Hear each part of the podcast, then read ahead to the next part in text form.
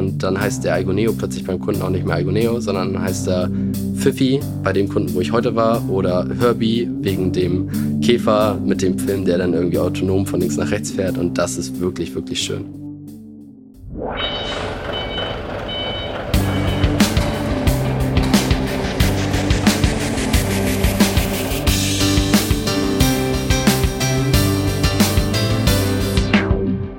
Hallo, liebe Hörerinnen und Hörer. Willkommen zurück im Norden Deutschlands. Genau, ich bin bei unserer Tochtermarke Stille in Hamburg unterwegs. Heute geht's in die Welt der Automatisierung. Genauer gesagt geht's um den Aigo Neo. Dazu habe ich mit Volker Viereck und Tede Baumann zwei echte Experten eingeladen. Hallo, ihr beiden. Hallo. Hi. Schön, dass ich heute mit euch sprechen darf. Heute geht's um den Aigo Neo. Das kann man sich so ein bisschen vorstellen wie ein Arbeitskollegen, der neben einem herfährt und einem eigentlich auf Schritt und Tritt folgt aber darüber sprechen wir gleich noch ein bisschen besser. Volker, ich habe mich davor natürlich auch ein bisschen über euch informiert und habe gesehen, dass du seit 1998 dich eigentlich mit Robotik beschäftigst und danach eben auch mit Autonomie. Woher kommt die Begeisterung?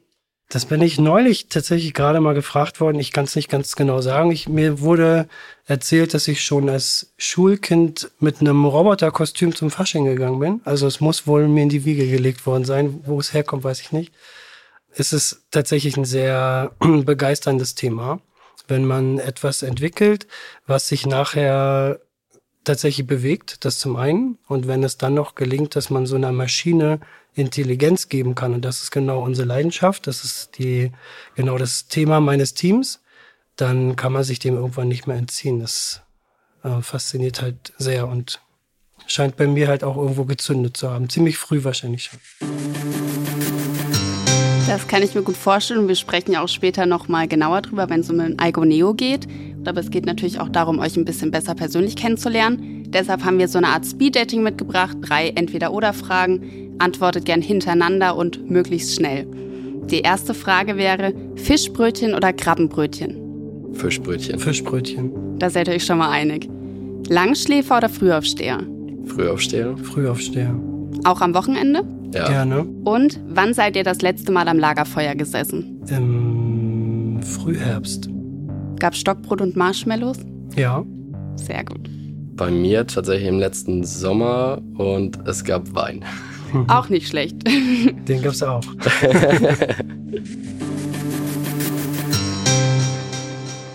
Heute dreht sich ja alles um den Aigo Neo.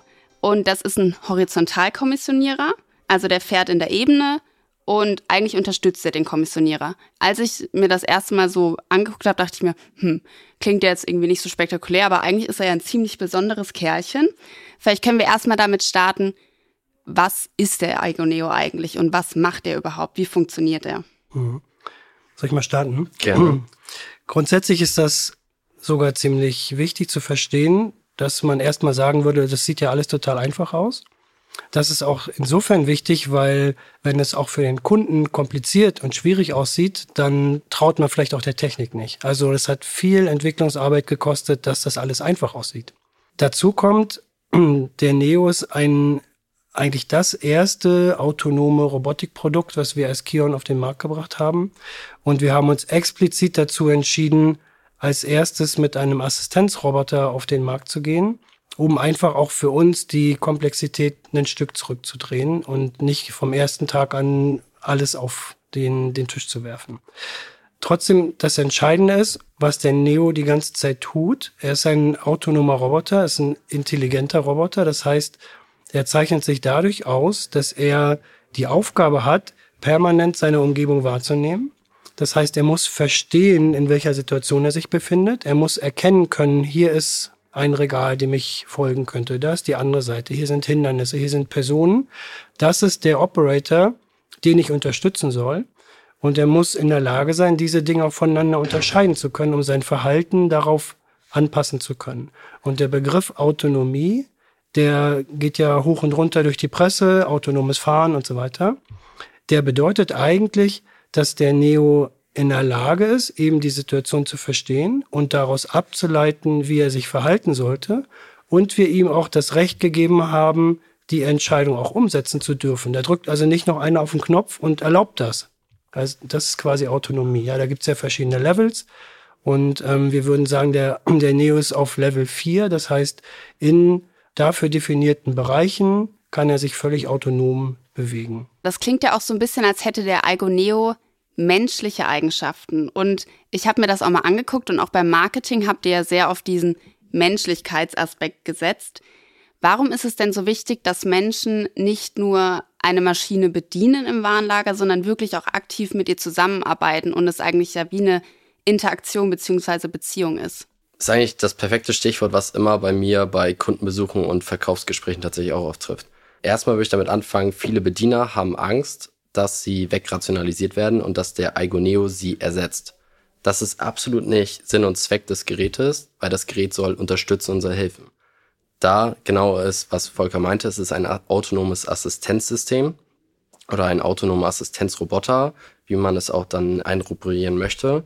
Und damit ist es so, dass wir den Menschen in seinem alltäglichen Prozess unterstützen wollen und das so, dass es für ihn wirkt, als wenn er einen zweiten Kumpel dabei hat, der mit ihm arbeitet. Klingt dann auch erstmal so, dass man sagt, so ja, wie ist das denn eigentlich der Wunsch? Tatsächlich existieren Firmen und Kommissionierprozesse, wo zwei miteinander arbeiten. Der eine fährt, der andere kommissioniert und dann tauschen sich ab und zu durch. Das ist aber noch eher der aussterbende Faktor, weil das in Bezug auf Lohnkosten etc. alles nicht mehr effizient genug ist. Und von daher wurde immer weiter geschaut, wie kann eine einzelne Person beim Kommissionieren effizienter werden. Und wir sind dann einen Schritt weitergegangen und gesagt, wie kriegen wir es hin, dass wir Effizienz erreichen, aber einen Vorteil auch für den Bediener. Und nämlich nicht nur diesen Faktor, man muss mehr, mehr, mehr leisten, sondern man muss sich auch besser fühlen und man sollte im Optimalfall, und das ist immer unser Ziel gewesen bei allen Punkten, die wir versucht haben umzusetzen, mehr Spaß haben. Und das eigentlich alles in, in einer gesamtheitlichen Betrachtung, ja, ähm, verbildlicht dann der OPX Agoneo. Vielleicht noch ein Wort von meiner Seite dazu. Der menschliche Aspekt ist tatsächlich ziemlich wichtig, also der Fokus auf den Menschen. Was beim Neo beeindruckend ist, ist, dass wir natürlich diese ähm, Entwicklung angestoßen haben, um für den Betreiber die Performance zu steigern. Es soll mehr geleistet werden können, gar keine Frage. Das treibt uns ja alle die ganze Zeit. Alle Geräte sollen schneller werden und leistungsfähiger. So auch dieser Prozess. Und es ist ja auch gelungen, das ist ganz beeindruckend, welche Leistungssteigerung beim Einsatz vom Neo erreicht werden kann. Interessant ist aber auch, dass es nicht akzeptabel war, hinzunehmen, dass die Belastung für den Mitarbeiter gleichzeitig steigt, sondern es ist eher so, dass immer mehr Forderungen kommen, die Belastung für den Mitarbeiter muss runtergedreht werden. In manchen Regionen weltweit ist es gar nicht mehr aus ergonomischen Gründen erlaubt, Fahrzeuge zu nutzen, die nicht auf eine gewisse Bearbeitungshöhe die Gabeln heben können. Aus diesem Grund die Belastung für den Menschen runterzudrehen. Und das Interessante, und das macht es gerade aus menschlichem Aspekt oder beim Betrachten des menschlichen Aspektes sehr interessant, dass beim Neo es gelungen ist, diesen Widerspruch eigentlich aufzulösen. Das heißt, der, der Einsatz des Neos führt dazu, dass die Performance gesteigert werden kann und trotzdem ist die Belastung für den Mitarbeiter geringer, obwohl er mehr schafft. Das ist tatsächlich großartig und insofern auch sehr hervorzuheben. Wenn wir noch mal an den Anfang zurückgehen, Volker, ich habe gehört, dass du gerade am Anfang sehr viel im stillen Kämmerlein gesessen bist und so vor dich hingearbeitet hast, aber es durfte nichts nach außen dringen und es war alles so ein bisschen eine kleine Geheimmission. Was hat es denn damit auf sich? Das ist so geheim. also erstmal möchte ich betonen, ähm, ähm, das gibt natürlich ein Team. Also ich stehe auf gar keinen Fall ähm, hier alleine da, sondern wir haben ein ganz großartiges Team von Ingenieuren, von Kollegen, die alle einen wissenschaftlichen Hintergrund haben, wahrscheinlich alle als Kinder im Roboterkostüm zum Fasching gegangen sind, weil alle diese Leidenschaft verinnerlicht haben. Das ist ganz, ganz wichtig. Das ist ganz klar eine Teamleistung. Und auch das, was vor dem Neo da war und um ihn herum entstanden ist und so weiter. Der Hintergrund, warum wir im stillen Kämmerlein ein Stück gestartet haben, war einfach, dass wir, dass die Frage war, können wir mit den Fähigkeiten, die wir über die vergangenen Jahre auch mit Forschungsprojekten und so weiter erarbeitet haben, können wir diese Schwierigkeit tatsächlich beantworten. Dann eher mit so einem Knall zu kommen und ähm, auch zeigen zu können, hey, hier könnte das eine Lösung sein, wollen wir tatsächlich in so ein Produkt investieren und das auf die Straße stellen. Ja, insofern, das war so der Hintergrund, dann ein Stück auch nicht sofort loszulaufen, weil gar nicht klar war, ob das so gelingen kann, weil da stecken halt viele Innovationen drin, die man erst einmal sicherstellen musste, dass es auch wirklich gelingt. Ich habe jetzt euren Erläuterungen genommen, dass ihr eigentlich sehr euch auf den Kunden konzentriert und ihr da auch sehr viel auf das Feedback achtet und der Kunde sehr, sehr wichtig ist für euch. Und ich habe gesehen, dass es vier Igoneos gibt, für die ich mich entscheiden könnte als Kunde. Und zwar nennt ihr die das Allround-Talent, der wendige, der flexible oder der ergonomische. Wenn ich jetzt Kundin wäre, wie würdet ihr mir die verkaufen oder anhand welcher Attribute kann ich entscheiden, welcher der beste für mich wäre? Am einfachsten und aus meiner Sicht das Fairste für jeden Kunden, dass es ein offenes und ehrliches Gespräch ist, ist erstmal die Kundenbedürfnisse zu ermitteln. Das heißt, wir müssen erstmal verstehen, was wird beim Kunden kommissioniert. Wird auf einen Ladungsträgertypen wie eine Europalette kommissioniert, dann macht vielleicht ein ergonomischer Lift Sinn, wenn es keine hohen Artikel sind, weil man dann immer erstmal sich bücken müsste. Sind es zum Beispiel andere Faktoren, dass es ganz große Kartons sind, aber die sind sehr, sehr leicht oder große Teddybärs etc. Wie sowas, dann wäre es natürlich auch möglich, dass die Palette von Anfang an auf dem Boden ist. Weil man sich gar nicht komplett als Kommissionierer zur Palette hinbegeben muss, weil der Artikel, den man absetzt, einfach so hoch ist. Dann in Abhängigkeit, wenn man diese ersten Fragen gestellt hat und die Antworten bekommen hat, gibt man immer nur eine Empfehlung unsererseits, welches Produkt wir jetzt gerade als sinnvoll betrachten würden, ob mit ergonomischen Lift oder ohne. Und dann ist die nächste Frage in Bezug auf die Wendigkeit und auch die Anzahl der Ladungsträger. Wie lang müssen die Gabeln sein? Einfaches Beispiel, im Getränkebereich haben wir Trolleys. Trolleys sind nur halb so lang wie eine Europalette und dadurch sind vier Trolleys auf einem Kommissionierer. Dadurch ist es ganz klar, dass man dann in diesen Sektoren halt eine 2,39 Meter lange Gabel braucht, um vier solche Ladungsträger drauf zu bekommen. Und dann ist nur noch die Frage, was der Kunde sich überlegen muss und der Bediener, kommissioniert man auf diesen Trolleys mit Zwischenebenen und möchte deswegen nur dein OPX 20 oder 25 Ergoneo haben? Oder möchte man trotzdem anfangs, um die Mitarbeiter noch mehr zu schonen und auch weil die Mitarbeiter es akzeptieren in ihrem Prozess, den Schernhut benutzen, wo man, man immer noch zwei Tonnen und vier Trolleys transportieren kann und anfangs dann sich nicht bücken muss, um die ersten Getränke, Kisten etc. abzusetzen. Und bei diesem tatsächlichen ja, ersten Beratungsgespräch und einfach bei der Analyse der Kundenbedürfnisse erschließt sich ziemlich schnell, was Sinn macht. Dann gibt es eine Empfehlung unsererseits und ich würde sagen, das ist auch einer unserer ja, nettesten Arten von unseren Verkaufsgesprächen. Wir bieten dann eine Demo an. Das heißt, wir möchten einfach, dass der Kunde die Chance bekommt, dieses Produkt, was wir als sinnvoll empfinden, zu testen. Und es kann auch mal vorkommen, dass am Ende der Kunde sagt, an sich wollte ich den Chernoop, weil ich wollte noch mehr Ergonomie, aber meine Bediener, meine Mitarbeiter sind tatsächlich so eingefahren, dass sie immer mit einem Initialhub, also mit dem OPX 2025 äh, gearbeitet haben. Den würden sie gern als Igoneo haben. Und dann ist es natürlich so, der Kunde ist König. Der Kunde und die eigenen Bediener, die müssen glücklich sein mit dem Produkt. Und da macht es auch keinen Sinn, dass wir sozusagen sagen würden, nee, wir bieten nur den Chernobyl an. Deswegen haben wir diese vier beziehungsweise fünf Fahrzeugtypen, einmal zwei Tonnen, zweieinhalb Tonnen, den L12, ähm, den Chernobyl und der L20.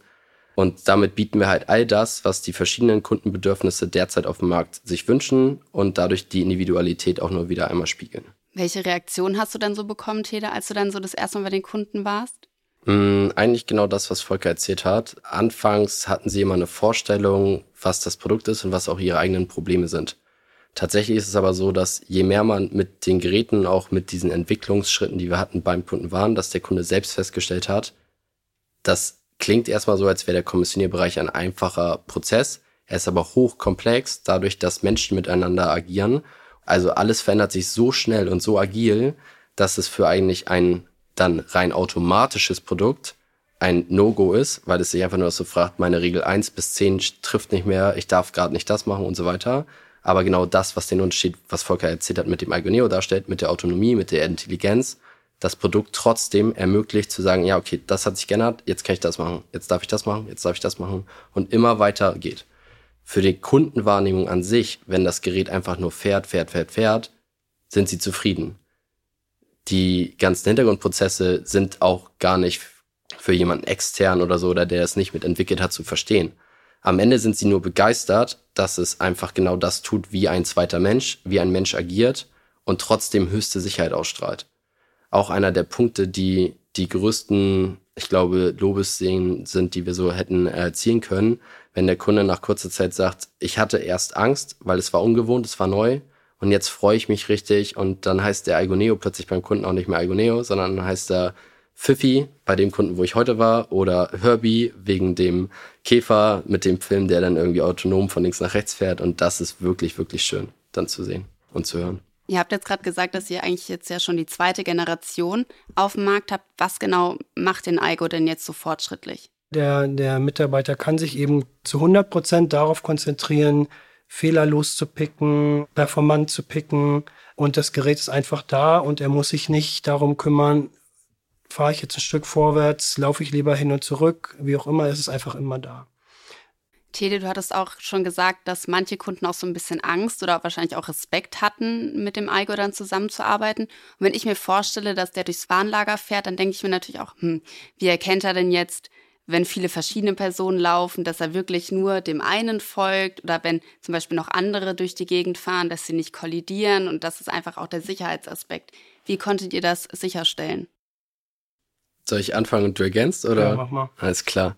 Eigentlich eines der schönsten Dinge und auch immer das, so wie ich es dem Kunden erkläre. Der Neo, so wie Volker auch erzählt hat, sieht alles, wo sein Scanner positioniert ist, erkennt leere Regalfächer, Regalständerfüße, Paletten und so weiter.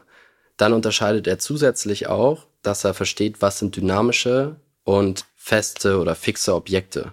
Und daher kann er irgendwann auch verstehen, oder nicht irgendwann, sondern er versteht permanent, wenn er jetzt andere Objekte sieht, wie zum Beispiel dann die Füße von anderen Personen, dass sie sich immer weiter bewegen. Dann weiß er in Abhängigkeit, wo gerade sein Bediener ist, ob er jetzt bald fahren möchte, ob er gerade fährt oder ob er eine leichte Kurve fährt, weil er einem Hindernis ausweichen muss oder oder oder. Und dabei sieht er auch und weiß je, zu jeder Sekunde, mein Fahrweg wird dann da und da sein. Wenn dort jetzt gerade nichts ist, kann ich fahren. Wenn etwas da drin ist, im Weg ist, kann ich nicht fahren oder kann ich nur langsam drauf zufahren. Und dadurch ist es dann so, dass keiner irgendwann sich Gedanken machen muss, äh, werde ich jetzt gleich überfahren oder nicht. Dieses Verständnis aber erstmal den äh, Mitarbeitern, den Kommissionierern zu vermitteln, das geht tatsächlich nur, und so machen wir es auch immer, wenn wir es zeigen. Das heißt, wir zeigen einfach alles. Das heißt, wir nehmen das Gerät, wir führen es vor, äh, wir springen teilweise, während das Gerät fährt, einfach vors Gerät. Also und selbst aus Schattenbereichen und so weiter raus. Und dann wird das Gerät sofort einen Notstaub ausüben und so weiter. Und das schafft einfach Vertrauen, weil sie dann sehen, okay, es funktioniert wirklich. Und dann haben wir noch Möglichkeiten mit Videos, denen eben auch zu zeigen, wie der Roboter die Welt sieht und wie er sozusagen weiß, wo er langfährt, dass sie so ein bisschen verbildlich dargestellt bekommen, was wirklich gerade wir als Menschen in Realität sehen und was der Roboter sieht. Kundenbedürfnisse verändern sich ja auch und ihr seid jetzt auch schon in der zweiten Generation. Wohin wird das noch gehen oder wo seht ihr vielleicht auch noch Entwicklungspotenzial? Grundsätzlich habe ich am Anfang schon gesagt, der Neo war quasi das erste autonome Robotikprodukt, was wir auf den Markt gebracht haben. Und es schreit förmlich danach, die Geschichte weiterzuerzählen und die Autonomiefunktionen weiter auszubauen. Ob jetzt wirklich in dem Produkt oder in Alternativprodukten, das müssen wir sehen, aber grundsätzlich ist es so, dass der Anteil an Intelligenz in automatisierten, in Roboterfahrzeugen, der wird immer mehr zunehmen. Und das ist auch ganz entscheidend, weil nur damit es möglich ist, eben auch ähm, Szenarien zu beantworten, ähm, automatisch abzubilden, die eben nicht ideal sind. Um vielleicht einen kurzen Schritt in die Vergangenheit zu gehen, was ein perfektes Zeichen dafür ist, was waren die nächsten Punkte, was der Markt sich gewünscht hat. Volker und ich haben recht schnell herausgefunden, dass die Kunden mit Unfällen noch zu kämpfen haben war natürlich hervorragend, wenn der Neo-Modus aktiv war, weil dann gab es keine Unfälle. Aber es gab ja Passagen, wo manuell gefahren worden ist. Also haben wir uns irgendwann überlegt, wie kriegen wir das hin, dass wir das auch eliminieren können, um Sicherheit und weniger Kosten für unsere Kunden zu haben. Und das ist das letzte Feature, was zum Beispiel rausgekommen ist und es kommt hervorragend an bei den Kunden. Der OPX Algoneo hat jetzt eine manuelle Kollisionsvermeidung. Das heißt, auch im manuellen Modus, wenn der Fahrer fährt, betrachtet der ganze Zeit der Igoneo die Umgebung um sich herum und kann einschätzen, du befindest dich gerade auf einem Kollisionskurs. Ich vergleiche es immer wie mit der Automobilindustrie, mit allen modernen Autos, wie wir das kennen, mit diesen Abstandsassistenten. Bin aber nur am Grinsen jetzt gerade, was man ja nicht sieht, aber ich sag's gerne. Es ist noch viel cooler, weil es einfach noch besser ist, weil der Neo in der Lage ist, zu verstehen, wenn der Lenkwinkel sich verändert, dass er eine Kurve fährt, dann betrachtet er den neuen Weg und all diese neun Punkte, die der Neo eben abbilden kann, führt dazu, dass im Lager nicht nur noch mehr Sicherheit ist, sondern dass die Mitarbeiter noch mal sich mehr freuen, mit dem Gerät zu arbeiten. Weil jeder von uns kennt das. Man hat zwei Tage im Jahr, wo man, man weiß nicht warum, völlig neben sich steht.